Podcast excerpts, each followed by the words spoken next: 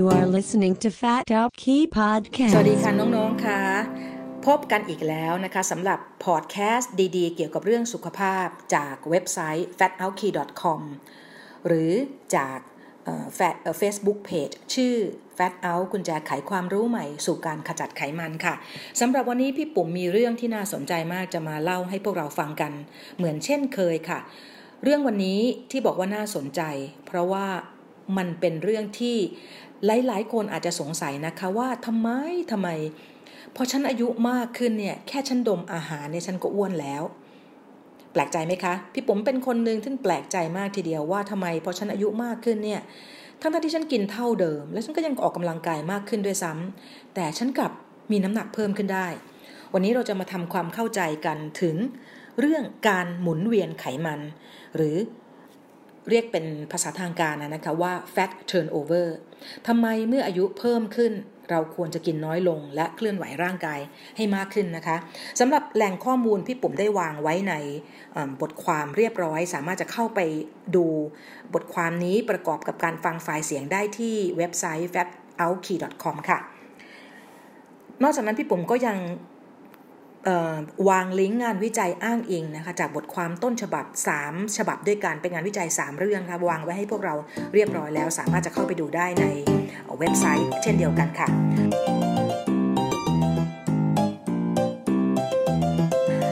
เริ่มอย่างนี้ค่ะ เนื้อเยื่อไขมันเนี่ยนะคะนับว่าเป็นเนื้อเยื่อที่มันมีความลึกลับน่าติดตามเป็นอย่างยิ่งเลยค่ะ ในอดีตเนี่ยนักวิจัยมีความเข้าใจว่าเนื้อเยื่อไขมันมันเป็นเนื้อเยื่อที่มีกิจกรรมทางชีวเคมีเกิดขึ้นน้อยมาก เรียกว่ามันเป็น lazy tissue คือเราคิดว่ามันเป็นเนื้อเยื่อที่ขี้เกียจมันเอาแต่เก็บสะสมไขมันแล้วก็นอนนิ่งอยู่อย่างนั้นอะแต่ว่าในปัจจุบันนี้นะคะ นักวิจัยพบว่าเนื้อเยื่อไขมันเนี่ยมันกลายเป็นเนื้อเยื่อที่มีกิจกรรมทางชีวเคมีเกิดขึ้น ตลอดเวลาค่ะแล้วก็ซับซ้อนมาก การหมุนเวียนไขมันเป็นสิ่งหนึ่ง ซึ่งน่าสนใจมาก ที่เป็นกิจกรรมของเนื้อเยื่อไขมันค่ะ พี่ปุ๋มเนี่ยให้ความสนใจเกี่ยวกับเรื่องเนื้อเยื่อไขมันมากเป็นพิเศษถึงขนาดที่สั่งหนังสือที่เกี่ยวข้องกับเรื่องเนื้อเยื่อไขมันเพื่อจะมาศึกษามันโดยเฉพาะเลยทีเดียวค่ะการหมุนเวียนไขมันที่ผิดปกติไปเนี่ยนะคะมันมีความสัมพันธ์ใกล้ชิดเป็นอย่างยิ่งกับกลุ่มอาการทางเมตาบอลิซึมที่เราเรียกกันว่า metabolic syndromeงานวิจัยล่าสุดที่พี่ปุ๋มลิงก์มาในบทความนี้นะคะ เป็นงานวิจัยที่ตีพิมพ์ในวารสารชื่อ Nature Medicine เมื่อวันที่ 9 กันยายน 2562 นี่เองค่ะ เป็นงานวิจัยที่มีผลของรายงานว่าเราควรจะกินน้อยลง แล้วเคลื่อนไหวร่างกายให้มากขึ้น เมื่อเราอายุมากขึ้นะคะเหตุผลที่สำคัญเกี่ยวกับเรื่องนี้ว่าทำไมเราอายุมากขึ้นแล้ว เราควรจะต้องกินให้น้อยลง แล้วก็ออกกำลังกายให้ให้มากขึ้นเนี่ยนะคะ มันเป็นเรื่องของการหมุนเวียนไขมันหรือ fat turnover เนี่ยแหละค่ะคือจากการวิจัยเราพบว่าถ้าเรายังคงกินด้วยปริมาณเท่าเดิม แล้วก็ไม่เพิ่มการเคลื่อนไหวร่างกาย เราเมื่อเราอายุเพิ่มขึ้นนะคะเราแล้วเราเลสเซว่าเราอายุมากกว่าเดิมในปัจจุบันนี้เราพ้นวัยเจริญพันธุ์แล้วเราอายุมากมากขึ้น แล้วเราก็ไม่จัดการลดการลดปริมาณการกินอาหารลง แล้วก็ไม่เพิ่มการเคลื่อนไหวเนี่ยเราอาจจะจบลงด้วยการมีน้ำหนักเพิ่มขึ้นราวๆ20%ตลอดระยะเวลา 10 ปีถึง 15 ปีที่เราไม่ได้สนใจมัน หรือเราก็ยังคงกินด้วยปริมาณเท่าเดิมนะคะแล้วก็เคลื่อนไหวด้วยปริมาณเท่าเดิม แล้วเราก็จะแปลกใจมากทีเดียว ที่น้ำหนักเรากลับเพิ่มขึ้นได้ นะคะทีนี้มาดูเรื่องการหมุนเวียนไขมันค่ะว่ามันคืออะไรคำนี้มันอาจจะเป็นคำใหม่สำหรับน้องๆทุกคนนะคะ เรามาทำความเข้าใจกันค่ะ การหมุนเวียนไขมันคือความต่างระหว่างอัตราการสะสมไขมันเข้าไปอยู่ในเนื้อเยื่อไขมันนะกับอัตราการเคลื่อนย้ายไขมันออกไปจากเนื้อเยื่อไขมันค่ะทีนี้ก็พูดง่ายๆว่าเติมไขมันเข้ากับเอาไขมันออกไปใช้นะคะ ถ้ามันมีความต่าง หมายความว่าถ้ามันมีการสะสมไขมันเก็บเข้าไปอยู่ในเยื่อเนื้อเยื่อไขมันเนี่ยมากกว่าการใช้ออกไปนะการ remove เอาไขมันออกไปไปใช้งานเนี่ยเราก็มีโอกาสที่จะเกิดการสะสมนะคะไขมัน แล้วก็ก่อให้เกิดภาวะน้ำหนักเกินหรือโรคอ้วน แล้วก็นำไปสู่กลุ่มอาการทางเมตาบอลิกได้ในในที่สุดค่ะ ในอดีตเนี่ยนักวิจัยมีความเข้าใจเรื่องการหมุนเวียนไขมันน้อยมากทีเดียวค่ะ จนกระทั่งในปี 2554 มีงานวิจัยฉบับหนึ่ง ซึ่งแสดงให้เห็นว่าช่วงเวลาเฉลี่ย 10 ปีนะคะของเนื้อเยื่อไขมันนะคือเราจะแปลกใจมากเลยว่าในตลอดระยะเวลา 10 ปีของเนื้อเยื่อไขมันเนี่ยนะคะ มันจะมีการหมุนเวียนไขมันเก็บสะสมเข้าและใช้ออกไป 6 รอบนะคะเหมือนกันทั้งหญิงและชายไม่มีการแยกเพศ นะคะ อันเนี้ยมันจะเพราะฉะนั้นในการศึกษาเนี่ยเขาจะใช้ radioactive นะคะ ก็คือใช้สีคาร์บอน 14 ถ้าพี่ผมจำไม่ผิด เข้าไปพูดง่ายๆว่าเข้าไปติดตามไขมันนะคะในในกลุ่มคน ในกลุ่มคนที่เขาศึกษาเนี่ยใช้เวลาประมาณถ้าจำไม่ผิด 16 ปีค่ะ เพื่อดูว่าไอ้เลเบลที่เขาเลเบลไปบนเนื้อเยื่อไขมันการเอ่อนี่ไขมันที่เก็บเข้าไปในเนื้อเยื่อไขมันเนี่ยมันมีการหมุนเวียนถ่ายเทเท่าไหร่นะคะ แล้วเขาพบว่า มันมีการหมุนหมุนเวียนถ่ายเทเนี่ยอยู่ 6 รอบเท่านั้นนะคะแต่แต่ค่ะ ถ้าคนคนนั้นมีน้ำหนักเกิน หรือว่ามีโรคอ้วนเนี่ยเราจะพบการหมุนเวียนไขมันอันเนี้ยน้อยลงกล่าวคืออัตราการขนย้ายไขมัน ซึ่งอยู่ในรูปไตรกลีเซอไรด์เนี่ยออกจากเนื้อเยื่อไขมันเนี่ยจะลดลงค่ะ แล้วมีอัตราการสะสมไขมันไตรกลีเซอไรด์เข้าไปเนี่ยเพิ่มมากขึ้น มันก็เลยนำไปสู่การ มีน้ำหนักเกินหรือมีโรคอ้วน เพราะว่าการเทิร์นโอเวอร์ของของไขมันเนี่ยมันมันมีน้อยกว่า6รอบนะคะอันนี้จะอยู่ในงานในอยู่ในบทความในอยู่ในงานวิจัยอ้างอิงที่พี่ผมวางลิงก์ไว้ให้เรียบร้อยแล้วนะแต่ว่าสิ่งที่นักวิจัยยังไม่เข้าใจก็คือว่า แล้วมันเกิดอะไรขึ้นกับกระบวนการหมุนเวียนไขมันเมื่อเราอายุมากขึ้นนะคะนักคณะวิจัยที่ทำงานวิจัยการศึกษาเมื่อปี 2554 เนี่ยก็เลย เริ่มทำงานวิจัยต่อเนื่องต่อมานะคะเพื่อเพื่อที่จะ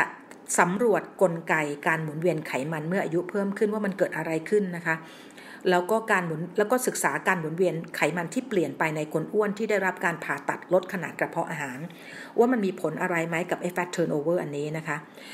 งานวิจัยชิ้นนี้นอกจากจะช่วยอธิบายให้เราเห็นแล้วแล้วว่าในเมื่อเราสูงอายุขึ้นเนี่ยการหมุนเวียนไขมันมันจะลดลง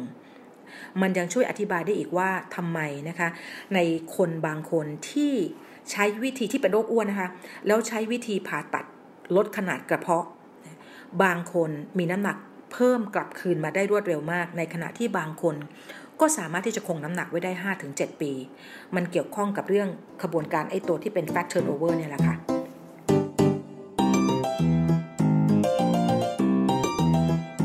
ทีนี้ เรามาทำความเข้าใจกันนิดนึงค่ะ ไอ้ที่บอกว่าเมื่อเราสูงอายุขึ้นเนี่ยเราควรจะกินอาหารให้น้อยลง แล้วก็เคลื่อนไหวให้มากขึ้นเนี่ยมันเริ่มขึ้นมาได้ยังไงนะคะ ถ้าเรานึกถึงนึกถึงคำแนะนำมาตรฐานในเรื่องการลดน้ำหนัก ตลอดระยะเวลา 50 ปีที่ผ่านมาเนี่ยเราจะได้ยินคำว่ากินให้น้อยลง แล้วเคลื่อนไหวร่างกายให้มากขึ้น eat less move more นะคะซึ่งแต่ว่าไอ้คำว่า eat less move more เนี่ยมันถูกท้าทายโดยบุคลากรทางการแพทย์สายที่เชื่อว่าความอ้วน ไม่ได้เกิดจากการไม่ได้เกิดจาก CICO หรือ calorie in calorie out แต่เกิดจาก obesity insulin model ก็คือเกิดจากความผิดปกติของของฮอร์โมนอินซูลินนะฮะบุคลากรทางการแพทย์สาย obesity insulin model เนี่ยเขาพบว่าไอ้ eat less move more เนี่ยมันมีข้อผิดพลาดอยู่ 2 ประการนะคะหมายความยังไง ประการที่ 1 คือ เมื่อไรก็ตามที่เรามีการจำกัด การกินหรือว่าจำกัดแคลอรี่เป็นระยะเวลานานเนี่ยนะคะระบบเผาผลาญพลังงานมันจะช้าลง คือถ้าเรารู้จักกันในนามของ basal metabolic rate มันจะลดลงนะคะแล้วก็ส่งผลให้การลดน้ำหนักในเวลาต่อมาเนี่ยทำได้ยากขึ้นช่วงแรกมันจะลดน้ำหนักได้ดีแล้วค่ะแต่ว่าหลังจากนั้นเนี่ยเมื่อมีการปรับอัตราการเผาผลาญพลังงานพื้นฐานลดลงแล้วเนี่ยมันจะส่งผลทำให้ ถ้าเรากินเพิ่มไปนิดเดียวเนี่ยน้ำหนักจะเพิ่มขึ้นทันที เพราะว่ามันมีการลดไอ้ basal metabolic rate นะคะ แล้วก็พี่อยากจะให้น้องๆนึกถึง Minnesota study ที่พี่ปุ๋มเคยเขียนไว้แล้วในโพสต์นะคะที่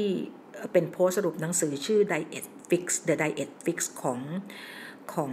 ดร. Zoe Harcombe นะคะลองกลับไปค้นหา แล้วก็อ่าน Minnesota study กันได้ว่า ว่ามันเป็นยังไงบ้างนะคะ ผลของการที่เราจำกัดแคลอรี่เป็นระยะเวลานานๆค่ะข้อที่ 2 ก็คือการที่จะให้คนอ้วนที่มีน้ำหนักเกินมากขนาดนั้นเนี่ยนะคะ เริ่มต้นออกกำลังกายมันเป็นเรื่องที่ยากมากค่ะ เพราะว่าแค่จะให้เขาขยับตัวเดินไปรอบๆ แถวแถวบ้านเขาหรือแถวแถวที่ทำงานเขาเนี่ยมันก็มันก็สร้างความยากลำบากให้กับข้อเข่าของเขานะคะ ให้กับกระดูกสันหลังเขาแล้ว เพราะเพราะฉะนั้นเนี่ยมันยากมากที่ไอ้ eat less move more เนี่ยมันจะ work นะคะสำหรับสำหรับคนที่มีน้ำหนักเกินนะคะซึ่งเรื่องนี้ ถ้าถ้าหากว่าเราบังคับให้คนที่มีน้ำหนักเกินมาก ๆ หรือเรียกว่าเป็นคนอ้วนขั้นที่เรียกว่าอันตรายอันตรายเนี่ยนะคะให้เขากินให้น้อยลง แล้วก็ให้ออกกำลังกายให้มากขึ้นเนี่ยสิ่งที่มันจะเกิดขึ้นเลยนะคะแล้วก็เป็นสิ่งที่ทำให้ น้ำหนักเกินกลับมามากกว่า ถ้าเราไปดู study เราจะพบเลยว่าคนที่ใช้การจำกัดแคลอรี่แล้วก็ออกกำลังกายร่วมด้วยเนี่ยนะมันจะ end up ด้วยการที่มันไม่ work ค่ะมันจะกลับมา มันจะน้ำหนักมันจะกลับเพิ่มคืนมาดรเจสันฟังเนี่ยเขียนถึงเรื่องนี้กลไกการหิว เพราะว่าอะไรเพราะว่ามันจะทำให้เขาหิวจัดมากๆเลยค่ะ แล้วก็ดรเจสันฟังเนี่ยเขียนเรื่องกลไกเรื่องความหิวอันนี้ไว้ในหนังสือชื่อ obesity code นะคะเช่นเดียวกับ professor David Ludwig ก็เขียนถึงเรื่อง ถึงเรื่องนี้ไว้ในหนังสือที่ชื่อ always hungry นะลองไปหาอ่านดูได้ พี่เคยเขียนโพสต์เกี่ยวกับเรื่องนี้ไว้แล้วเช่นกันค่ะ เพราะฉะนั้นเนี่ยแทนที่เราจะไปมุ่งเเรื่อง eat less move more นะคะสำหรับคนที่ยังอยู่ในวัยหนุ่มสาวนะคะแทนที่เราจะไปมุ่งเน้นเรื่องนั้น จริงๆ แล้วก็ไม่ใช่เฉพาะในเรื่องของคนหนุ่มสาวแล้วค่ะพี่ว่าในคนอ้วนไม่ว่าจะเป็นหนุ่มสาว หรือว่าในคนสูงอายุเนี่ยสิ่งที่ควรต้องมุ่งให้ความสนใจในการช่วยเหลือคนอ้วนเหล่านี้ก่อนเลยก็คือ ก่อนที่จะ eat less move more เนี่ยก็คือจะต้องจัดการกับความหิวให้ได้ก่อน ทีนี้วิธีการจัดการกับความหิวที่ดีมากๆเลยนะคะ แล้วพี่ปุ๋มเองเนี่ยต้องบอกเลยว่าพี่อินกับมันมากเลยสำหรับการจัดการกับความหิวก็คือ การปรับเปลี่ยนปริมาณคาร์โบไฮเดรตนะคะโปรตีนไขมันในอาหาร เพื่อช่วยทำให้คนคนนั้นเนี่ย เขาสามารถจะจัดการกับความหิวได้ก่อนนะคะ เมื่อเขาจัดการกับความหิวได้แล้วเนี่ยนะคะเขาถึงจะจะกินน้อยลงโดยปริยายได้เองโดยที่เรา โดยที่เขาไม่ได้รู้สึกทรมานหรือเขาหรือเราไม่ต้องเราไม่ต้องไปบังคับเขานะคะแล้วเมื่อเราหลังจากที่เราใช้โภชนาการเพื่อช่วยในการควบคุมความหิวเขาได้แล้วเนี่ยนะแล้วเขาเริ่มที่จะกินน้อยลงได้เองแล้วเนี่ยถึงจะเริ่มให้เขาเริ่มมีการเคลื่อนไหวร่างกายมากขึ้นนะะดังนั้นดังนั้น สิ่งที่เรียกกันว่า eat less move more เนี่ยนะคะมันจึงจึงกลายเป็นผลลัพธ์ของจัดการจัดการความหิวได้ก่อน แล้วก็บทความบทบทความเนี้ยซึ่งเขียนโดย Joyce Kiddy เนี่ยนะคะซึ่งพี่ผมจะติดตามเว็บไซต์ของ Joyce Kiddy มาตลอดเลยเนี่ยเขาพูดว่าการลดน้ำหนักเนี่ยนะคะมันไม่ใช่แค่เรื่องว่าเรากินอะไร คือ what to eat นะเท่านั้น แต่ว่ามันเป็นเรื่องของเมื่อไหร่ที่ควรหยุดกินหรือ when not to eat ด้วยค่ะ ไม่ว่าจะเป็นระยะเวลาที่เราหยุดกินระหว่างมื้อ หรือว่าระยะเวลาที่เราหยุดกินหลังจากมื้อเย็นนะคะจนถึงมื้อแรกของวันรุ่งขึ้น เพราะฉะนั้น when not to eat สำคัญด้วยเช่นกันค่ะ ทีนี้ทำไมบทความนี้ถึงบอกว่ากินน้อยลงเนี่ยมันมีความสำคัญเมื่ออายุเพิ่มขึ้น ก็เพราะว่านะคะเพราะว่าเรามีความเข้าใจเรื่อง fat turnover หรือว่าการเคลื่อนไหวของไขมันมากขึ้นค่ะ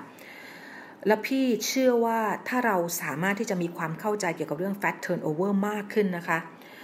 เราจะสามารถจัดการกับความอ้วนหรือน้ำหนักที่เพิ่มขึ้นเนี่ยในระยะยาวได้ดีได้ดีขึ้นค่ะ แล้วไอ้คาร์โบไอ้ไอ้โภชนาการแบบคาร์โบไฮเดรตต่ำ นะคะทั้งหมดเลยไม่ว่าจะเป็นคีโตไม่ว่าจะเป็น paleo นะคะไม่ว่าจะเป็น Atkins ช่วงแรกๆเนี่ยนะคะ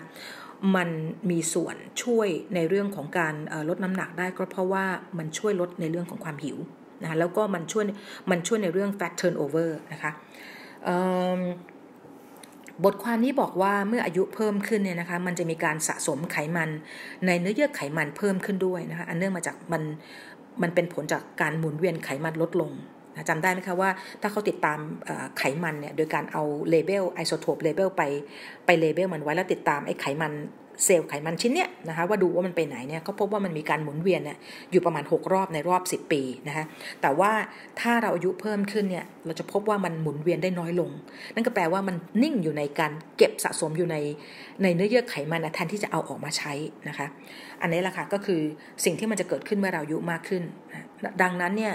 เราจะเก็บสะสมไขมันเพิ่มขึ้นโดยธรรมชาติอยู่แล้วเมื่อเรามีอายุมากขึ้นทำให้เรามีโอกาสที่จะมีน้ำหนักเฉลี่ยเพิ่มเฉลี่ยนะคะ20%ตลอดระยะเวลา 13 ปี ซึ่งก็จะเป็นช่วงระยะเวลาที่มันมี turnover ของของไขมันอยู่ที่ประมาณ 6 รอบนะคะ ดังนั้นใครก็ตามที่ไม่ได้ชดเชยข้อเท็จจริงข้อนี้เรื่องที่ว่าการหมุนเวียนไขมันมันลดลงเมื่ออายุเพิ่มขึ้นเนี่ยนะคะ ด้วยการกินให้น้อยลง แล้วก็เคลื่อนไหวร่างกายให้มากขึ้น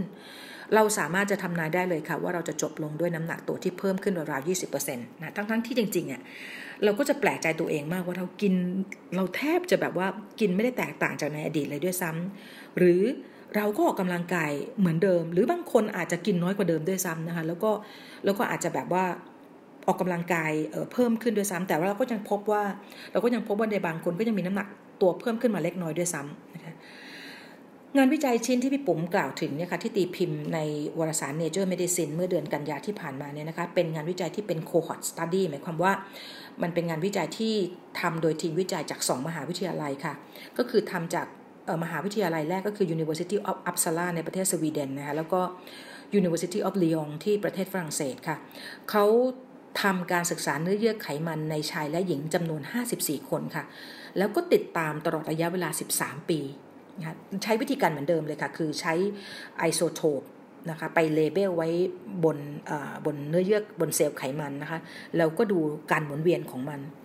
เขาพบว่านะคะจากการศึกษานี้สรุปว่าไม่ว่าคนเหล่านั้นเนี่ย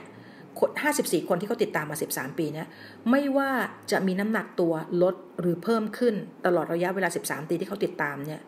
ไม่ว่าจะมีน้ำหนักลดหรือเพิ่มขึ้นก็แล้วแต่เนี่ยพวกเขาจะมีการหมุนเวียนไขมันลดลงเสมอ อันนี้น่าสนใจนะคะ มันก็คือเป็นธรรมชาติละนั้นถ้าเรารู้นะคะเราก็เลยคิดว่าการควบคุมน้ำหนักเมื่ออายุเพิ่มขึ้นเนี่ยจึงมีความจำเป็นที่จะต้องกินให้น้อยลงกว่าเมื่อตอนยังหนุ่มสาวค่ะ ถึงแม้ว่าในปัจจุบันนี้เราจะเป็นคน active มากก็ตามนะเพราะว่าเรามีธรรมชาติธรรมชาติสร้างมาให้เราให้ turnover ของไขมันมันมันมันลดลงอะค่ะ อันนี้พวกเราพอจะได้ไอเดียนะคะ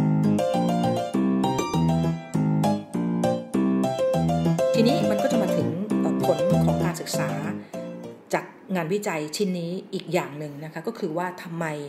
คนอ้วนนะคะที่ทำการผ่าตัดลดขนาดกระเพาะอาหารเนี่ยบางคนจึงมีน้ำหนักเพิ่มกลับคืนมา แล้วก็บางคนสามารถที่จะคงรักษาน้ำหนักที่ลดลงไว้เนี่ยไปได้อีก 4-7 ปี หลังการผ่าตัดลดขนาดกระเพาะอาหาร มันเกิดอะไรขึ้นมันเกิดอะไรขึ้นกับกระบวนการหมุนเวียนไขมันนะคะจากผลงานวิจัยอันนี้เราพบว่า เฉพาะในหญิงนะคะ อันนี้เขาเขาติดตามหมุนเวียนไขมันในหญิงที่ผ่านการผ่าตัดลดขนาดกระเพาะอาหารจำนวน 41 คนนะคะ เพราะฉะนั้นสรุปว่าการศึกษาเนี่ยมันทำสองอย่างก็คือ ติดตามทั้งชายและหญิง 54 คน เพื่อดู turnover ของไขมันว่าลดลงหรือเปล่า ซึ่งก็พบว่า turnover ไขมันมันลดลงนะฮะ แล้วก็ศึกษาผู้หญิงอีก 41 คนที่เข้ารับที่เป็นคนอ้วนนะคะ ที่เข้ารับการผ่าตัดลดขนาดกระเพาะอาหารเขาพบว่า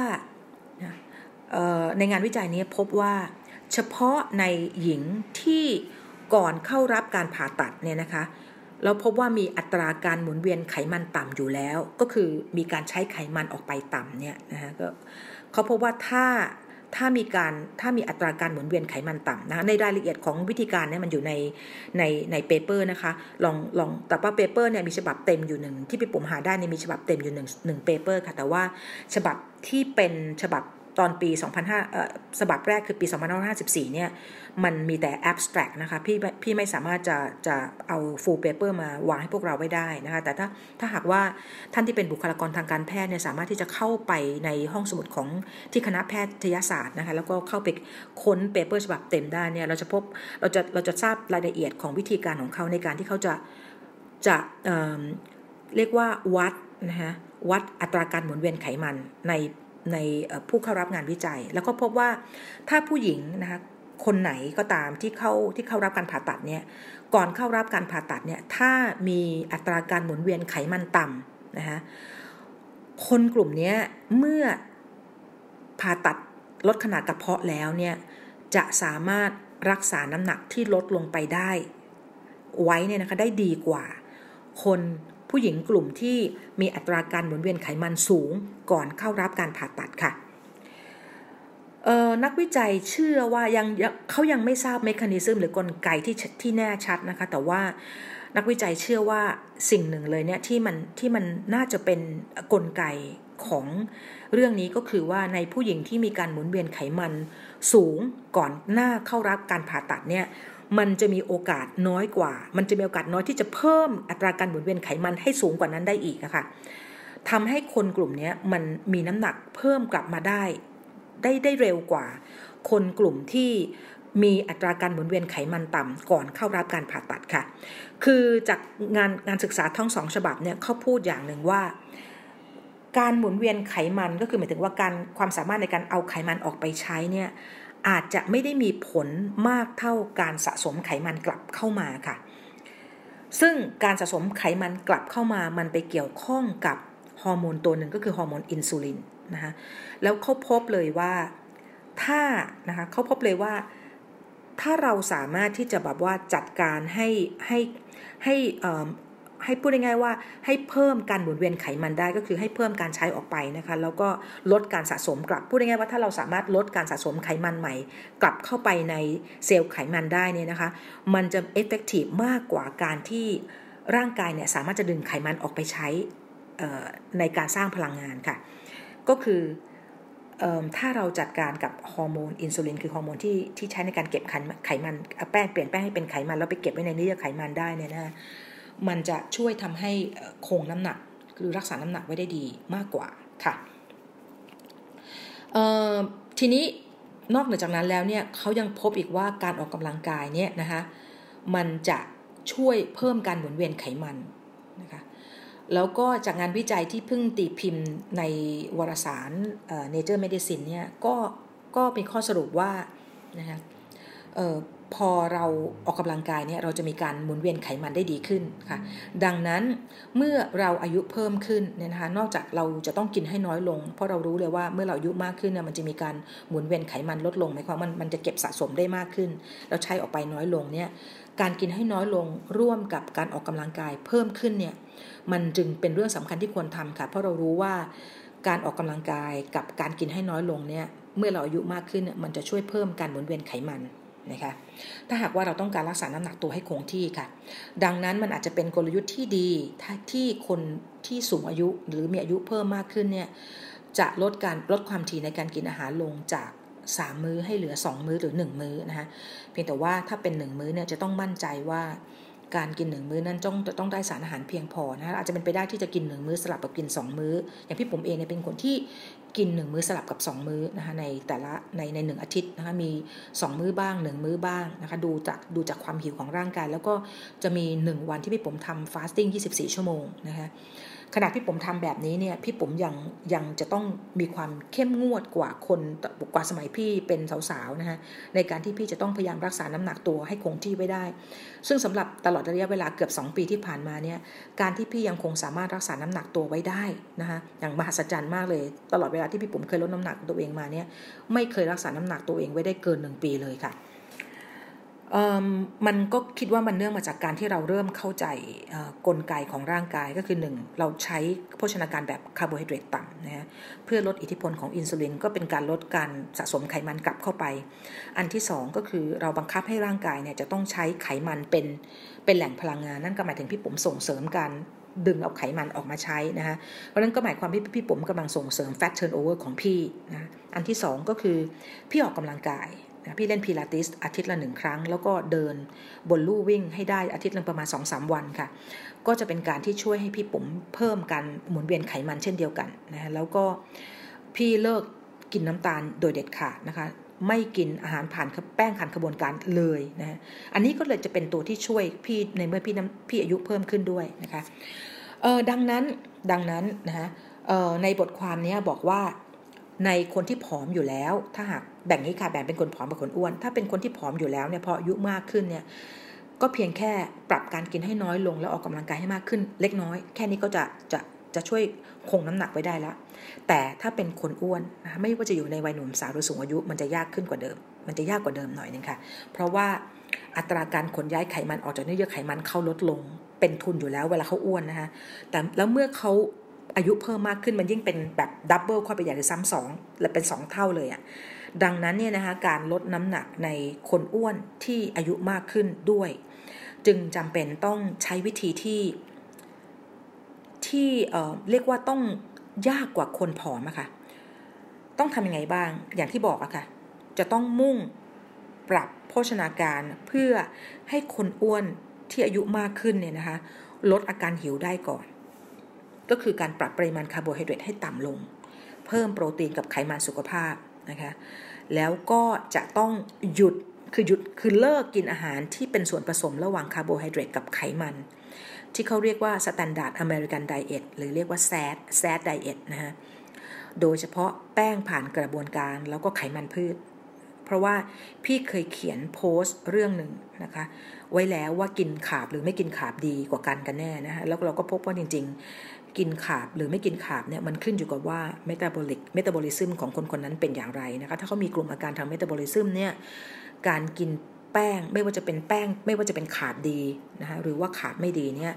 เขามีความจำเป็นที่จะต้องลดปริมาณลง แต่ว่าถ้าเกิดสมมติว่าเขาไม่ได้มีปัญหาเรื่องเขาไม่ได้มีเขาไม่ได้มีความผิดปกติของเรื่อง metabolic syndrome เลย ส่วนตัวพี่ผมเองเนี่ยพี่ไม่ได้คิดว่าคาร์โบไฮเดรตดีจะเป็นปัญหาอะไรนะคะตราบใดที่เขากิน ระหว่างมื้อหยุดกินเเรียกว่ากินเสร็จแล้วเสร็จนะคะแล้วก็มีหลังจาก6โมงเย็นเขาไม่ได้กินอะไรพร่ำเพรื่ออีกนะคะ พี่ผมว่าแค่นี้นะครับขาบดีมันก็ไม่ได้เป็นไม่ได้มีปัญหาอะไรนะ เพราะว่ามันมีการศึกษาที่ถ้าพี่ผมอ่านในช่วงหลังๆเนี่ยเราจะเขาจะพบว่า when to eat ต่างหากคือถ้าเราคุม window period ในการกินอยู่ในช่วง 6-8 ชั่วโมงได้นะคะ แล้วก็เรามี fasting 18 ทับ 6 หรือ 16 ทับ 8 อย่างสม่ำเสมอนะฮะแล้วกินวันละแค่สองมื้อก่อนพระอาทิตย์ขึ้นจนกระทั่งก่อนจนกระทั่งถึงพระอาทิตย์ตกแล้วเราก็หยุดกินแล้วเนี่ยอาหารที่กินระหว่างนั้นน่ะมันไม่สำคัญเลยค่ะว่าจะเป็นอะไรยกเว้นพี่พี่ยกเว้นว่าควรจะเป็นอาหารธรรมชาติเท่านั้น แต่ว่าจะขาดประมาณไหนพี่ผมว่าไม่ใช่ประเด็นเลยถ้าหากว่าเมตาบอลิกซินโดรมเขาไม่มีกลุ่มอาการทาง metabolic syndrome นะคะ พี่ไม่ได้คิดว่ามันมีมันมีความผิดมันมีจะต้องแบบต้องเป็น carb ต่ำสำหรับทุกคนบนโลกนี้นะคะพี่ปุ๋มว่าพี่ปุ๋มว่าไม่ไม่ไม่ไม่ใช่แบบนั้นนะคะเอ่อถ้าเราถ้าเราไปอ่านหนังสือที่เกี่ยวข้องกับที่เกี่ยวกับเรื่อง ketogenic diet เนี่ยเราก็จะพบเลยว่า ketogenic diet เนี่ยมันมันมันมีประโยชน์มากนะอยู่ 2 ประการก็คือช่วยในเรื่อง ความดื้อเรียกว่า hyperinsulinemia คือคนที่มีระดับอินซูลินในเลือดสูง หรือมีภาวะดื้อต่ออินซูลิน กับอันที่สองคือ คนที่มีกลุ่มอาการอาการอักเสบมี chronic inflammation เรื้อรังคือมีภาวะอักเสบเรื้อรังอยู่ในร่างกาย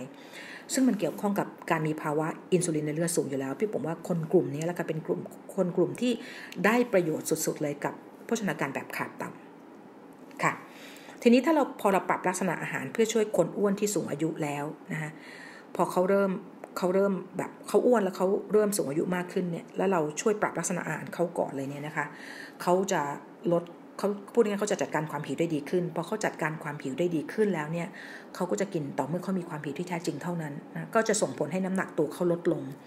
แล้วทำให้เขาเพิ่มการออกกำลังกายได้ง่ายขึ้น อย่างดูจากพี่ปุ๋มเป็นตัวอย่างนะคะเมื่อตอนที่พี่ปุ๋มหนัก 92.8 เนี่ย พี่พยายามจะไปเล่นโยคะค่ะมันไม่ work เลย พี่เล่นไป 3 ครั้งพี่แบบบอกต้องบอกเลิกเลยทั้งทั้งที่จริงชอบนะคะ แต่ว่าพี่ไม่สามารถจะทนกับความเจ็บเข่าได้ พี่ไม่สามารถจะย่อตัวได้ พี่ไม่สามารถจะเคลื่อนไหวตัวได้ง่ายเพราะมันเจ็บปวดกระดูกไปหมดปวดเข่าไปหมดเลยค่ะ แต่พอพี่ปุ๋มใช้โภชนาการแบบขาต่ำแล้วปรับ จนกระทั่งน้ำหนักตัวพี่ลดลงไปเรื่อยๆนะจนกระทั่งน้ำหนักตัวพี่ลดลงมา 20 กิโลแล้วเนี่ยปัจจุบันพี่เล่นพิลาติสแบบเป็นเป็นกีฬาโปรด เป็นการออกกำลังกายที่แบบพี่โปรดที่สุดเลย เพราะว่าพี่ทำมันได้ กับท่ายากๆในพิลาติสที่พี่ไม่เคยคิดว่าพี่จะทำมันได้ พี่ก็ทำมันได้ เพราะว่าพี่น้ำหนักตัวลดลงไปแล้วนะคะเพราะฉะนั้นเนี่ยพอเราปรับลักษณะอาหารได้เนี่ยนะคะ คนอ้วนที่สูงอายุขึ้นเนี่ยนะคะเขาก็จะเริ่มกินอาหารธรรมชาติ แล้วก็กินได้น้อยลง กินเมื่อหิวเท่านั้นนะคะเพราะว่าเรากำลังไปช่วยเขาปรับเรื่องออสมองในการควบคุมระบบในการควบคุมความหิวความอิ่มของร่างกายนะคะได้ให้มันกลับไปสู่สมดุล ให้มันเริ่มกลับไปสู่สมดุล เราลดอิทธิพลของอินซูลินของเขาได้นะคะเขาก็จะเริ่มออกกำลังกายได้ง่ายขึ้น พอเขาเริ่มออกกำลังกายได้ง่ายขึ้น เขาเริ่มลด ปริมาณการกินอาหารได้ลง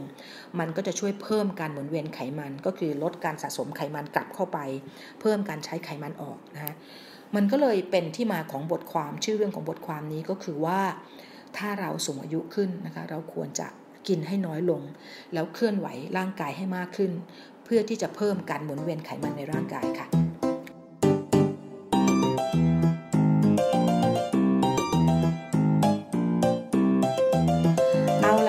ผมสรุปให้พวกเราชัดๆอีกครั้งหนึ่งนะคะ ทั้งหมด 7 ข้อที่พี่ผมเขียนมาทั้งหมดเลยคือข้อที่ 1 เมื่ออายุเพิ่มขึ้นการหมุนเวียนไขมันจะลดลง มันจะลดลงทั้งการใช้ไขมัน แล้วก็เพิ่มการสะสมไขมันนะฮะเพราะฉะนั้นอายุเพิ่มขึ้นโดยธรรมชาติเราจะน้ำหนักตัวเพิ่มขึ้น โดยธรรมชาติอยู่แล้ว ถ้าเราไม่ลดการกินไม่เพิ่มการออกกำลังกาย ข้อที่ 2 ค่ะ คนอ้วนที่เข้ารับการผ่าตัดลดขนาดกระเพาะเนี่ยนะคะ ถ้าเขามีอัตราการใช้ไขมันต่ำก่อนเข้ารับการผ่าตัด เขาจะมีแนวโน้มที่จะคงรักษาน้ำหนักไว้ได้ 4-7 ปีค่ะ ข้อ 3 ค่ะ การออกกำลังกายจะเพิ่มการหมุนเวียนไขมัน แล้วก็เพิ่มการหมุนเวียนไขมันการหมุนเวียนไขมันนะคะ ทั้งในคนหนุ่มสาวแล้วก็ผู้สูงอายุข้อ 4 ค่ะ อัตราการใช้ไขมันค่ะจะแปลผกผันกลับ กับภาวะดื้อต่ออินซูลินค่ะ หมายความว่าถ้ามันมีการใช้ไขมันสูงออกไปสูงนะคะ ร่างกายมันใช้ไขมันได้เก่งมากๆเลยเนี่ยมันจะสัมพันธ์กันกับการมีภาวะดื้อต่ออินซูลินต่ำค่ะ อันนี้มันก็เกิดจากถ้าเราถ้าคนที่มีภาวะเบาหวานนะคะหรือมีภาวะอินซูลินในเลือดสูงนะคะจะพบเลยว่าถ้าเขานะคะปรับโภชนาการให้เป็นโภชนาการแบบขาดต่ำนะคะโปรตีนสูงปานกลางและไขมันดีสูงเนี่ยเขาจะพบเลยว่าเขาจะลด ภาวะดื้อต่ออินซูลินเขาได้ดีขึ้นนะคะเพราะว่ามันจะเริ่มมีการใช้ไขมันในร่างกายได้ดีขึ้น เนื่องจากมันไม่มีแป้งให้มันใช้ละไม่มีคาร์โบไฮเดรตให้มันใช้นะคะข้อที่ 5 ค่ะ ควรช่วยนะจัดการกับความหิวให้ได้ก่อนที่จะเพิ่มการออกกำลังกาย ทั้งในคนอ้วนแล้วก็ผู้สูงอายุนะคะโดยการปรับลดปริมาณคาร์โบไฮเดรตเพิ่มโปรตีนและไขมันสุขภาพ ข้อที่ 6 ค่ะ เมื่ออายุเพิ่มขึ้นควรกินให้น้อยลง และเพิ่มการเคลื่อนไหวร่างกายให้มากขึ้น ข้อที่ 7 ค่ะ ความรู้ในเรื่องการหมุนเวียนไขมันที่มากขึ้นในอนาคตเนี่ยนะคะ จะเป็นกลยุทธ์ที่สำคัญเลยค่ะ ในการรักษาน้ำหนักมนุษย์ให้คงที่ในระยะยาว แล้วเชื่อว่าจะเป็นกลยุทธ์ที่สำคัญมากในการป้องกันโรคกลุ่มที่เกี่ยวข้องกับภาวะเมตาบอลิซึมทั้งหมดเลยค่ะ ไม่ว่าจะเป็นเบาหวานโรคอ้วนนะคะ ความดันโลหิตนะคะ ไขมันพอกที่ตับ มีระดับไขมันในเลือดผิดปกติเหล่านั้น ค่ะ เอาละค่ะ ก็เป็นอันว่าจบพอดแคสต์เรื่องการหมุนเวียนไขมันทำไมเมื่ออายุเพิ่มขึ้นควรกินให้น้อยลง แล้วเคลื่อนไหวร่างกายให้มากขึ้น แต่เพียงเท่านี้นะคะ ขอความมีสุขภาพกายใจที่ดีจงสถิตอยู่กับน้องๆทุกคนค่ะ ขอบคุณค่ะ